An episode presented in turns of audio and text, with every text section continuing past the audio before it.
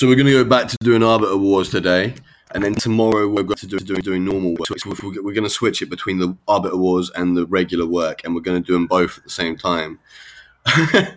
um, because I realize some people want the fiction, some people want uh, the you know the, the, the regular work. So I'm going to do both. Um, and when I get this chapter done, I will put it in Ukrainian as well.